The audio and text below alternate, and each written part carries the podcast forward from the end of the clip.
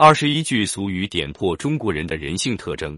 俗言是民族文化的通俗形式，它浓缩了民族文化的重要成分和内容，无形当中养成国人的世界观和价值观，并经常决定国人的行为和习惯。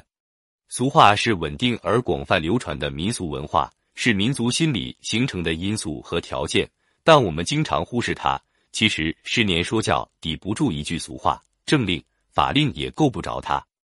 俗话有好的，是民族文化的优良因子在自然流传；也有必言，决定的民族心理的弱点和缺陷。怎么流传好的，杜绝不好的？我们应该研究一些办法。我没有办法，也常被他征服。这里说上几条，是说明我不敢忽视他，如此而已。一救人一命，胜造七级浮屠。一句佛理，决定了中国人善行和仁义的基本动机。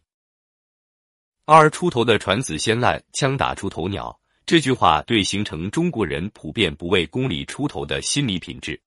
三万般皆下品，唯有读书高。中国人重视教育，这句话的劝诫作用是决定性的。四种瓜得瓜，种豆得豆。教育中国人自己要对自己的行为负责。五善有善报，恶有恶报，威慑大多数中国人选择善行，不敢为恶的一句话。六量小非君子。无毒不丈夫，教导中国男人怎么做男人的一句话。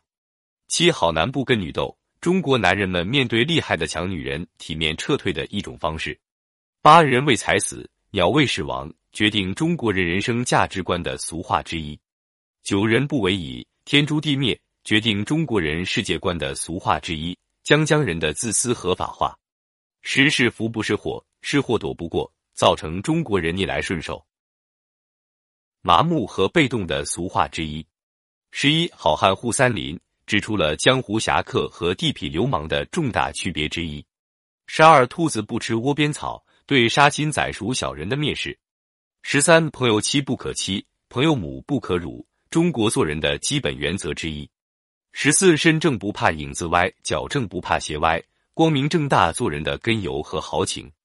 十五，不做亏心事，不怕鬼叫门。明确了踏踏实实过日子和做老实人之间的逻辑关系。十六破财免灾，对钱财受到损失的人的一种最好的宽慰，是使中国人豁达的一句良言。十七杀人偿命，欠账还钱，言简意赅的说明了社会最基本的规则。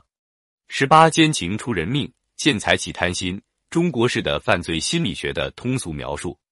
十九法不责众，点到法治的软肋，具有煽动作用。二是好死不如赖活着，是导致中国人最没出息的一句话，即能在最低条件下活下去，由此中国人沦为统治阶级纳税的奴隶和意识的牛马。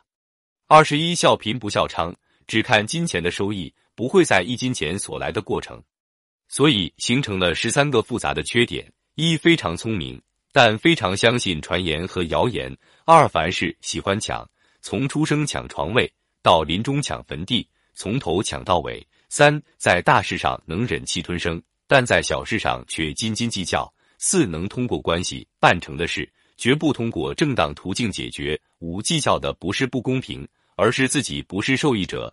六，动辄批判外界，批判他人，却很少反思自己。七，自己爽不爽没关系，反正不能让别人爽。八，不为朋友的成功欢呼，却愿为陌生人的悲惨捐助。九不为强者的坚持伸手，愿为弱者的妥协流泪。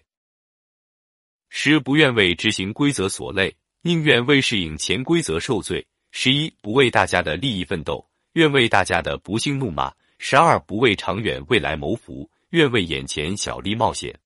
十三在国内无法无天，走捷径，走后门，占便宜，拉关系，移民到国外后全老实了。